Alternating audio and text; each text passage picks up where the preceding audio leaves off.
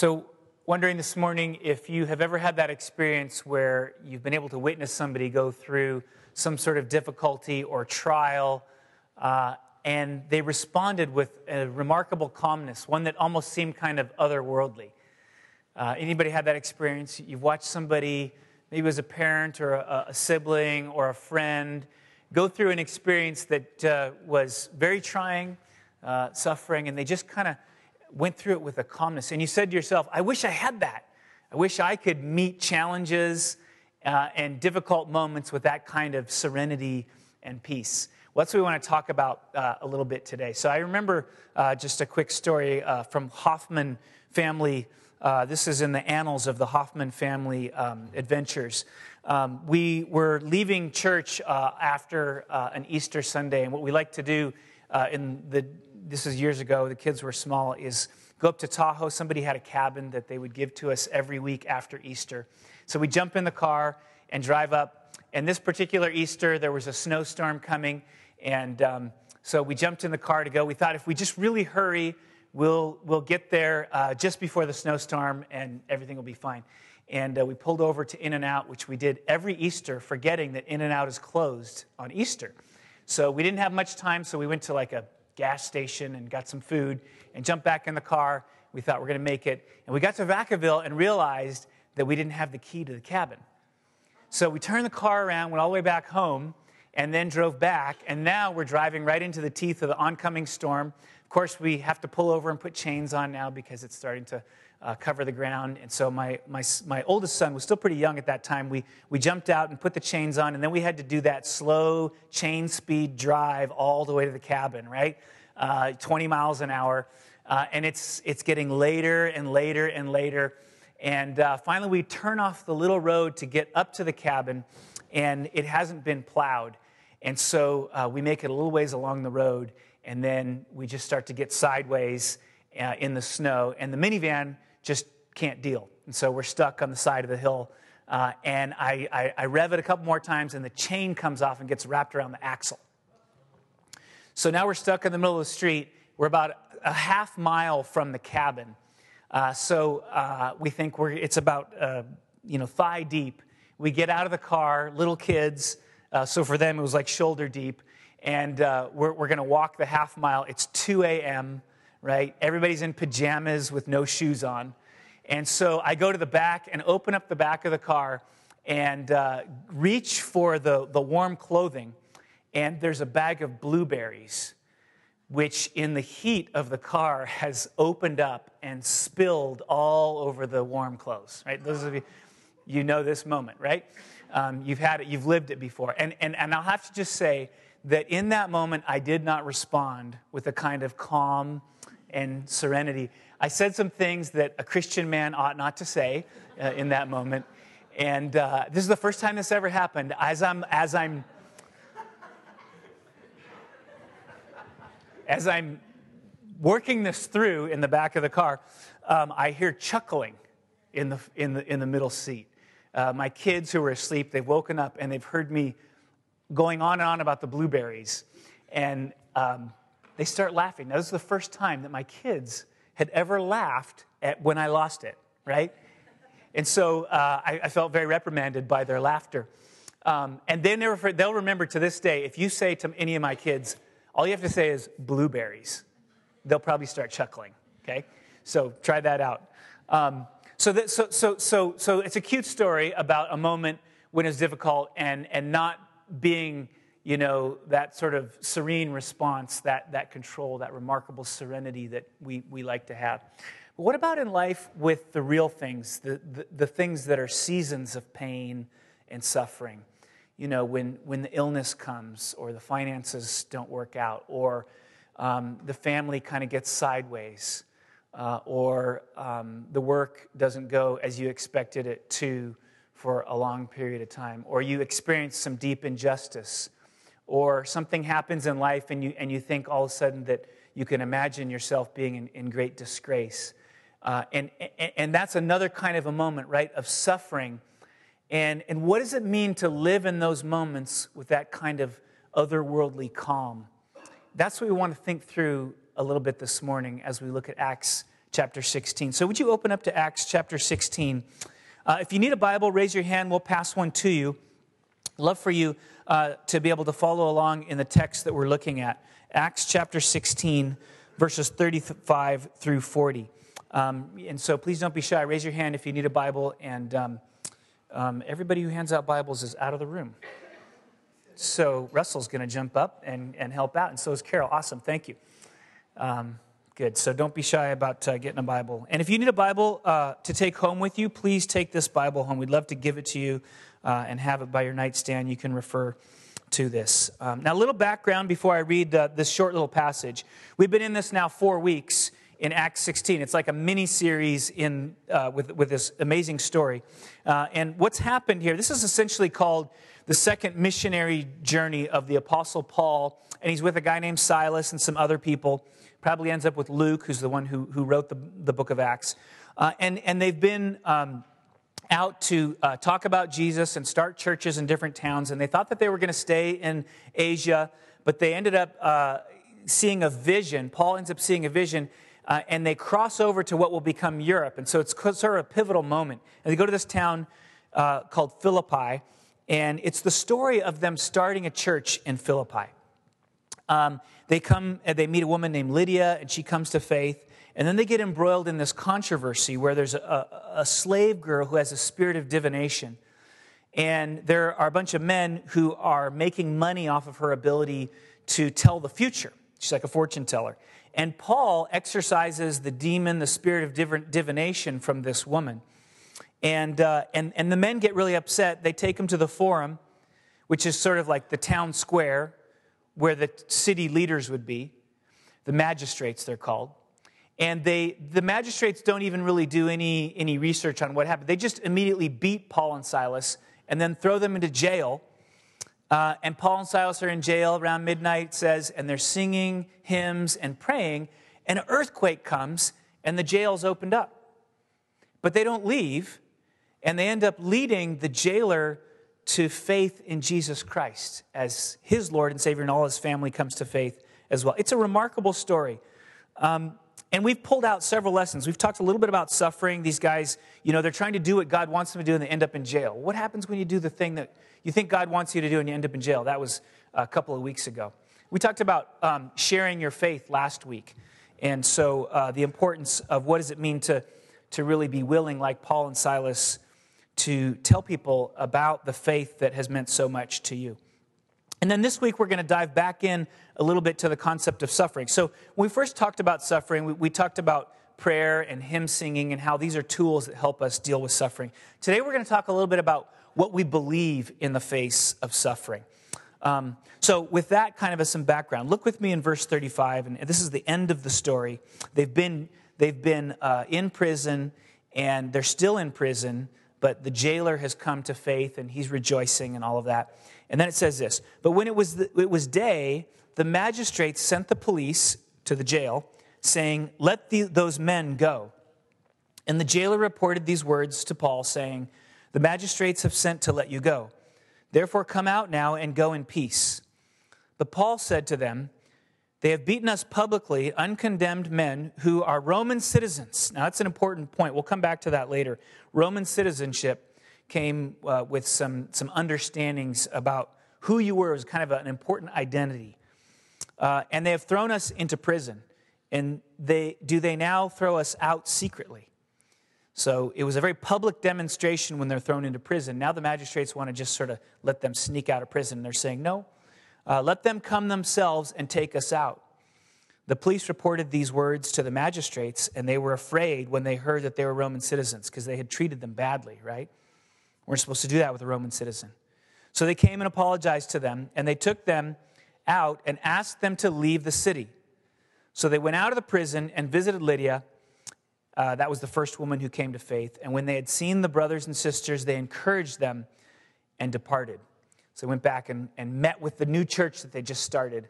And then they, they left the city to go on to another one to continue their journey of telling people about Jesus.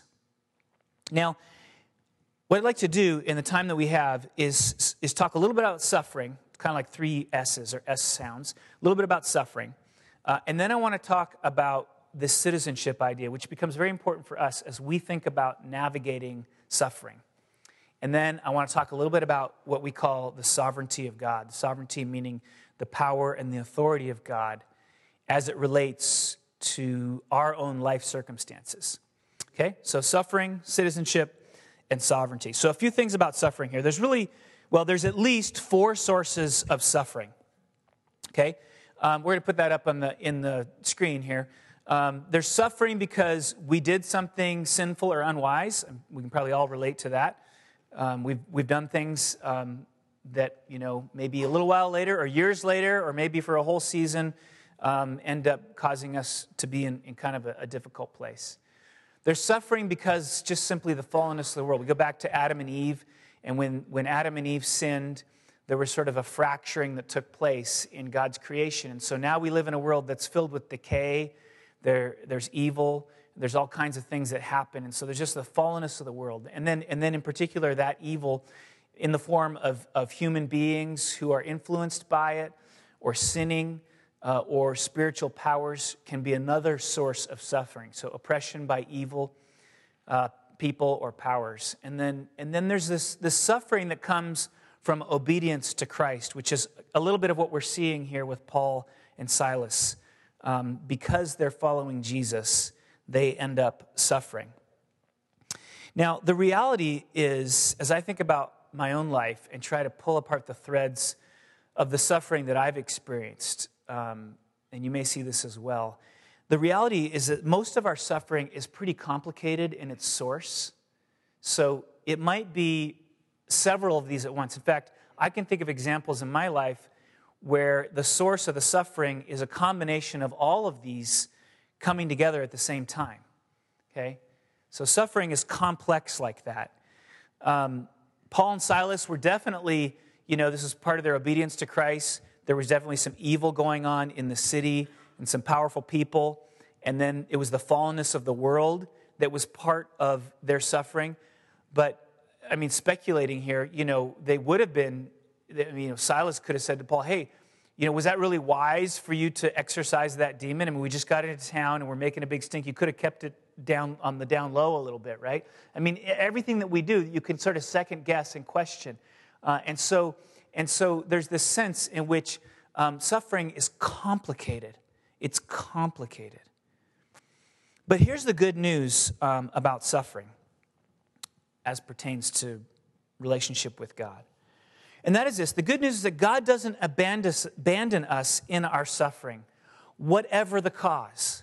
God doesn't abandon us in our suffering, whatever the source of that suffering. I find this to be the case in my own life, and maybe you found this as well. I, I always feel like, okay, if I'm suffering just because of the fallenness of the world or the oppression of, by evil people or powers or obedience to Christ, I always feel sort of confident in that suffering. But when I suffer because of my own sinfulness, then I kind of start to wonder, is God really going to help me in this situation? I mean, didn't, isn't this just my fault? And now I just have to, to deal with it? Um, and you may have some things in your past, you know, that continually plague you, that you're not bringing to God because you sort of think, well, uh, that was my own fault. So I deserve whatever I'm experiencing. I blew it. God's not going to help me with that because I blew it. Well, look at Psalm one oh seven briefly with me. I'm making the case that God cares about all of our suffering. Psalm one oh seven, this is amazing. Verse seventeen says, referring to the, the people of God, some were fools through their sinful ways, and because of their iniquities suffered affliction. They loathed any kind of food, and they drew near to the gates of death. So their suffering was so deep that they were on the precipice of death itself. But listen to this. Even for people whose suffering is because of their own sinfulness. Then they cried to the Lord in their trouble, and he delivered them from their distress. He sent out his word and healed them, and he delivered them from their destruction. Let them thank the Lord for his steadfast love, for his wondrous works to the children of men, and let them offer sacrifices of thanksgiving and tell of his deeds in song and joy. And I just think there's probably some of us here who are in the midst of suffering, and feel like we're beyond the reach. We might even not even be thinking about this consciously, but somehow we feel like we're beyond the reach of God because the source of our suffering is our own sinfulness or lack of wisdom. And that verse, these verses say very clearly that even in this kind of suffering, God wants to be our God. He wants to draw near, and he wants to ultimately bring us out of it, okay? And of course, there's a whole process we talk about repenting from our sin and going to God and, and, and, and seeking forgiveness where we need to do that. And, and then the healing process and the redemption is part of, of our response to God in that way. But I just want to make very clear that God cares about all suffering. So, you know, you may not be suffering merely because you were going out to, to preach the gospel, but God still cares about your suffering. But we should, it, let it be said, you know, we, we should be trying to move our suffering away from the, being the result of our own sinfulness and unwise decisions and, and have our suffering more and more become the result of obedience to Christ. That's the journey that we're on, right? And we're going to suffer in this fallen, broken world. Why not suffer for the best reason, which is to serve God, to be living out of obedience to God instead of for our own sinfulness and foolishness. So we want to be on that path, but God cares about all of our suffering. So what I'm going to say today applies to you no matter what the source of your suffering. God cares about all of our suffering and in all of its complexity. So what is it that leads us to confidence in the midst of suffering, in that moment or that season where it seems that things aren't going as we would want? What leads us to confidence in that moment? What leads us to joy in the midst of our suffering? And that's where we have these two, um, these two words, citizenship and sovereignty. So let's talk about citizenship a little bit. This is a big part of the journey that Paul and Silas are on here in Philippi. You know, what, what saves them to some degree. Now, they were going to be let go, but but they were just going to be let go uh, quietly. What saves them to some degree, or would have saved them, and did save them in other towns, was that they were actually Roman citizens, which is kind of a unique designation. A lot, most of the people in the towns would not, a lot of them would have been slaves and, and not Roman citizens. And so to be a Roman citizen was to be, to be kind of special. Um, it was a unique designation. And um, a Roman citizen was um, given oftentimes at birth what would be called this, this diptych. It was, it was a little kind of folded, maybe wooden book, and on it, w- w- on the inside, was written your, your lineage and, and demonstrating that you had citizenship in Rome. Now, there are other ways that, that citizenship was demonstrated, but that was one of the ways, especially if you were born as a Roman citizen. And so if you ever got into trouble, if you're a Roman citizen, see, no Roman citizens were supposed to be beaten or mishandled, especially without any trial, like happened to these guys. So so if you're a Roman citizen, if something was going to happen, you were supposed to, to, to call out. And um, I, I, I pronounced this in the wrong way, so I'm going to see if I can. Um, Civis Romanus sum. So we had, a, of course, of course, we had a Latin student here. Uh, and to protect my to to, to um, change my pronunciation of this, Civis Romanus sum. Um, this is to say, I am a Roman citizen. So if you were ever in trouble, if you were, you know, if there was a problem, you could call out, I am a Roman citizen, and you would be treated differently. You would be protected. the The person potentially mis- mishandling you would know that there's a great power standing behind you to protect you. If you called out, I am a Roman citizen. Now, Paul and Silas, they probably did that in the midst of the forum, but it seems that there was so much commotion, so many voices yelling, maybe it went unheard because they were treated as if they weren't Roman citizens. So they were beaten and they were bound and they were thrown into the prison, and the magistrates didn't seem to realize who they were dealing with. But when they found out, they became very frightened because they had so poorly treated these Roman citizens. And you ask, well, what, why, why did Paul and Silas make the magistrates come and, and release them? Why not just walk out of the jail? Why did they sort of, I mean, were they trying to rub their nose in it, you know, that they had mistreated them?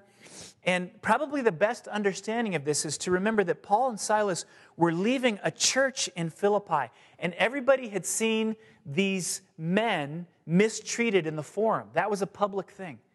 And so if they were to leave, the church would have had that stain on it, with the community around it. So Paul and Silas most likely wanted the magistrates to come and publicly forgive them, publicly release them, so that the church that was left in Philippi would not have that stain on it. So, so they were doing this for the future of this fledgling church that they had started. So they have the magistrates come, and then the magistrates release them. Now, this whole citizenship thing reminds me of a different kind of a citizenship that, that Paul talks about. In fact, he ends up starting this church in Philippi, and then he goes and he, he leaves, and then he ends up eventually writing a letter to the city of Philippi in which he talks about a different kind of a citizenship. And I want to direct your attention to this. It's in Philippians three, twenty through twenty-one. He reminds the, the, the believers in Philippi, our citizenship is in heaven. And from it we await a Savior, the Lord Jesus Christ, who will transform our lowly body to be like his glorious body by the power that enables him even to subject all things to himself. So just like a Roman citizen, you know, had a very uh, strong, mighty, uh, powerful resource behind him or her, Paul is saying that actually, as a follower of Jesus, you are a citizen of heaven. And as a citizen of heaven, you have the power of Jesus Christ, to whom all things are subjected ultimately behind you. And so your citizenship is very significant. It's an identity marker that enables you even to choose to enter in to broken, broken circumstances with the knowledge that this tremendous power is backing you up and behind you. And, and instead of a, a diptych, that, that little thing they would carry around to prove their Roman citizenship, Paul will write elsewhere that we have the Holy Spirit, which is the seal demonstrating that we are in fact citizens of heaven. And when we come to faith in Jesus, the Bible teaches us that when we place our faith in Jesus Christ, it's like our sins are atoned for and washed away, and, and then our, our body is made uh, fit to, for the Holy Spirit of God to take up residence in us. And that Holy Spirit becomes the seal, the, the, the sign that we belong to God, that we are citizens of heaven. So, so even better than Roman citizenship is heavenly citizenship. And in Jesus Christ we have this. And, and this is something that we live into continually, and we need to continually remember if we're going to meet suffering and moments of trial and cross-bearing and difficulty with the kind of serenity that Paul and Silas do. You may have seen the movie Argo, and in the movie Argo, um, what happens, it's kind of a retelling of the story of uh, of the hostage taking in Iran in, in nineteen seventy-nine and eighty-one. It's not a perfect retelling of it. It takes some liberties. But um, basically in the story, the, host, the, the hostage takers come in uh, in Tehran. They come into the, the American embassy, and they, they take a bunch of the embassy workers. But six of them, six of these ambassadors escape. And they end up in a living room of the Canadian ambassador, hiding out for their lives, trying to make sure that the hostage takers don't find them. And it's kind of an interesting dynamic of identity. They're fugitives from the hostage takers sitting in this room, but they're also U S citizens. And so there's a play between their citizenship and their current reality. They're, they're, on the, they're outcasts, but they know their citizenship is, is from elsewhere. And behind the scenes, sort of the American uh, power starts to churn to get these people back home. See, that's the power of identity. If you were sitting in that room um, and, and, you, and you weren't uh, the, a U S citizen, then you, you would be at the whim of whatever would happen. But because of the citizenship, you have this dynamic power behind you. And so they're waiting to see what will happen next. So in that, you can see the significance of identity. Identity allows us to be in difficult circumstances, but to have a confidence about what will happen next. And this is so important in our world today. Our, our, in our world, the modern West, we're having sort of identity crises all over the place. And we're trying to figure out how we define ourselves, who we are, and we don't have much time to go into this. But let me just briefly mention some of the ways that we try to define ourselves, and you'll probably relate to these. We define ourselves by our work, by our accomplishments, right? Sometimes we can define ourselves by our politics or our race or our sexual preferences or our social media. I'm reading a book right now on how kids are attempting to define themselves Uh, it, through social media, and just how harmful that is. And so the levels of depression and everything have gone sky high, and a lot of it can be traced back to um, some of these uh, uh, brokenness in the area of identity. And so identity formation is a really complex soup, uh, but it's happening in you, it's happening around you, you're engaging in it all the time, trying to determine who am I in this world? Why do I have, do I have value or worth? Uh, what am I? And, and and the point I want to make, I, I can't evaluate all the different ones. The point I want to make, make is this, is at the end of the day, all those, the, all those forms of, of, of sources of ourselves are, are limited. They don't have the capacity to capture and define all that we are. There's only one who has the capacity to define us, and that's the one who made us. And there's all kinds of language in the New Testament about, about who we are, different metaphors. And one of the powerful metaphors is this idea of citizenship, that we are defined by where we're from. We're ultimately, in Christ, our home is heaven. And that changes how we move through this present world and who we are. And it gives us a kind of confidence. It's, it's ultimately an expression of God's love, because he's saying, you're a citizen, you're a citizen of my land, of my place, and I want you here. And, and your citizenship comes with some special rights.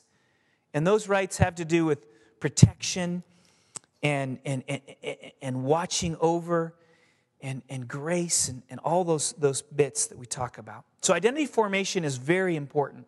So, so part of what we have to, to do when we want to um, answer this question about living into the uncertainty and the brokenness and the suffering life is, is go back and ask the question, who are we?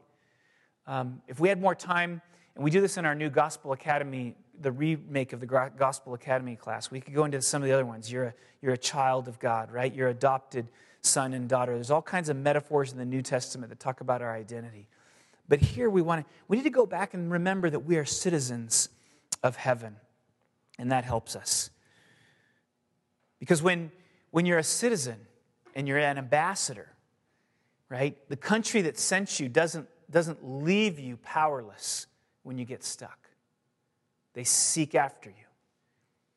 And that's what kind of leans us into the next part. Now, Now, here's the amazing thing. Not only are you beloved of God, you're a citizen of the heavenly home, but the amazing and awesome sovereign power of God is placed in, for your good um, because of your identity as a citizen. That's what the sovereignty of God component is in this whole journey. So we're citizens, but then we also focus on the sovereignty of God. So suffering and trials, cross-bearing.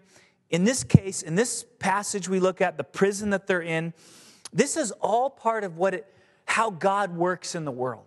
For people to be going through broken situations and circumstances, it's just, it's part of how God works. There's too many references in the Bible to even begin to mention them. All you have to do is look at the life of Jesus Christ. There is no greater suffering than what Jesus suffered on the cross, because he took into himself all the sins of the world, and he experienced the greatest separation from God that anybody has ever experienced because of all that sin on him. So that is the epitome. Jesus on the cross is the epitome of suffering. And for some amazing reason, God works through suffering. And what he did in the person of Jesus Christ was to bring about redemption. One of the questions that we all struggle with is, why is there suffering in the world? Why, why do I suffer? Why is there suffering in the world? And, and we're not going to answer that, that question this morning. But there's some important threads that help us to kind of get our mind around those moments when we're suffering. There's clearly this redemptive thing. Jesus suffered so that people could be redeemed. And in like manner, Paul suffered with Silas in that prison so that the jailer could experience redemption. And in like manner, you and I, as we're living out our faith, will go through seasons of suffering or moments of suffering because God is working his redemptive purposes in and through us. So redemption is part of why we suffer.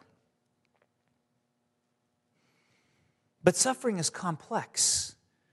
You look in the pages of the Scripture and you see all kinds of other reasons for our suffering. Just look at the life of Paul. Paul says he was given at one point a thorn in his side. We don't know what it was, but he called it, it could have been metaphorically a thorn, a, a real thorn, we don't know. But he says that that was given to me so that I would be humbled, so that I would maintain humility. Because he had experienced so many glorious revelations of God, in order to make sure that he didn't get puffed up and conceited about that, he had this thorn, whatever it was, to keep him humble. Sometimes we'll see this. We'll be experiencing wonderful victories at the same time as we're experiencing dramatic suffering because God is keeping our spirit in check. He's keeping us humble in the midst of it. Paul says this about suffering. He says that he, he and his friends received a sentence of death so that we would not trust in ourselves, but in God who raised the dead. So there's another reason for our suffering. See the complex layers of suffering. There's redemption. There's holding our character, our spirit in check. There's causing us to realize that we don't have anywhere else to go in the world when things get really bad than to God. So suffering plays this incredible role where it causes us to finally get to that moment where we stop trusting in those things that will never ultimately satisfy or make the difference. And we finally just say, I have nowhere else, God, to go but to you. And then we remember that, in fact, God is the one who raised Jesus from the dead. And so we place our trust there. So suffering has that purpose. And, and then we see that suffering can help us to let go of the idols that we might be attaching ourselves to. Um, this is something I've seen, I think, and I'm still learning and seeing. We've been, I've shared some of this with you over the last years, probably three or four years. We've been in a very complex circumstance of suffering that in some ways I haven't been able to share from the pulpit oftentimes because it involves some of the people that I love and that it's not my story necessarily to tell. And so it's been really challenging for me to walk that out publicly in front of you. And I know sometimes it's been frustrating to some of us because we would want to know um, intimate details of things that Jody and I might be walking through. Um, and that's just been a really hard dynamic to navigate. But it's been a beautiful season in the brokenness of it because God is doing all these things. And, and one of the things that I see, in addition to the humbling and, and the trusting in God, and in some cases the redemptive thing is, is redemption piece, is to, to pry my hands away from the things that I might have trusted in, right? So I'm the kind of person who oftentimes trusts in my own strength to get things done. And that, that self-sufficiency can become an idol. And when, when God makes it so that no matter how sufficient you are in yourself, you still can't get it done. And then you finally have to let go of that idol, right? And trust in God. See, this is the deep inner work that God does in the midst of suffering. And here's what really astounds me in it all. Is that it's like God can weave together all these purposes, his redemption, our spiritual growth, the, the redemption of other people, the spiritual growth of other people. He can weave together all these complex components in one season or moment of suffering. It's like we can't see all the levels of what he's doing. And it's as if we're playing checkers and he's playing chess all the time. Or he's playing Go, you know, the, the even more complex game. It's like he's working on multi-levels, and, and sometimes we get a glimpse into what he's doing, but, but we don't see it. But here's the point. Just know in the midst of things that don't make sense that God is still working, and he's probably working in ways that you can't even dream of because he plays chess, and all you can see is checkers. And he's accomplishing things in your life and the lives of the people around you that apparently can't be done in any other way. But you remember, you're a citizen of heaven. He loves you. And so it's good. Ultimately, he will bring good out of what he's doing. When uh, in that movie, uh, Argo, they suggest that um, they break these people out. The C I A agent, he says, you know, okay, here's what we're going to do to break the people out. We're going to go in and pretend that we're a movie crew. And each of the ambassadors has to take, one person is a writer on this fake movie crew. Uh, one person is an actor. The other person is a producer. And they're going to use this to get across the border, right? And when the people who are stuck in Iran hear of this crazy idea, they say, there's no way. That's not going to work. They're going to find us out. Now, how many times do you say that to God when he starts to move in your circumstances in ways that his creative, crazy ways that you didn't expect. And you say, no, God, don't save me that way, right? That's not how it's supposed to go. That'll never work. See, here's the thing that we're trying to get to. Like Paul and Silas, they're in the jail, and then there's an earthquake, and at each moment, they seem to be asking the question, okay, God, what are you doing now? How are you using this craziness to accomplish your goals? Now, what I do, and maybe you struggle with this too, is when the jail moment comes, I'm tempted to say, oh no, it's all over. God couldn't fix this. Or when the earthquake comes, say, oh no, God can't work through this, right? And I'm forgetting in that moment just how creative this God is, who, by the way, made me in the first place. And so here's what it means to be a Christian, to be a follower of Jesus, um, patterned after the example of people like Paul and like Silas. It's to find yourself in these moments of prison.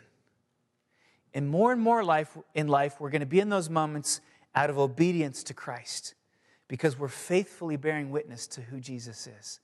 It's to find yourself in those moments, and no matter how crazy and uncertain and seemingly uh, impossible those moments are, it's to say, I know God is still at work, and I know that he's not going to forget me in this foreign land because I'm a citizen of the heavenly kingdom.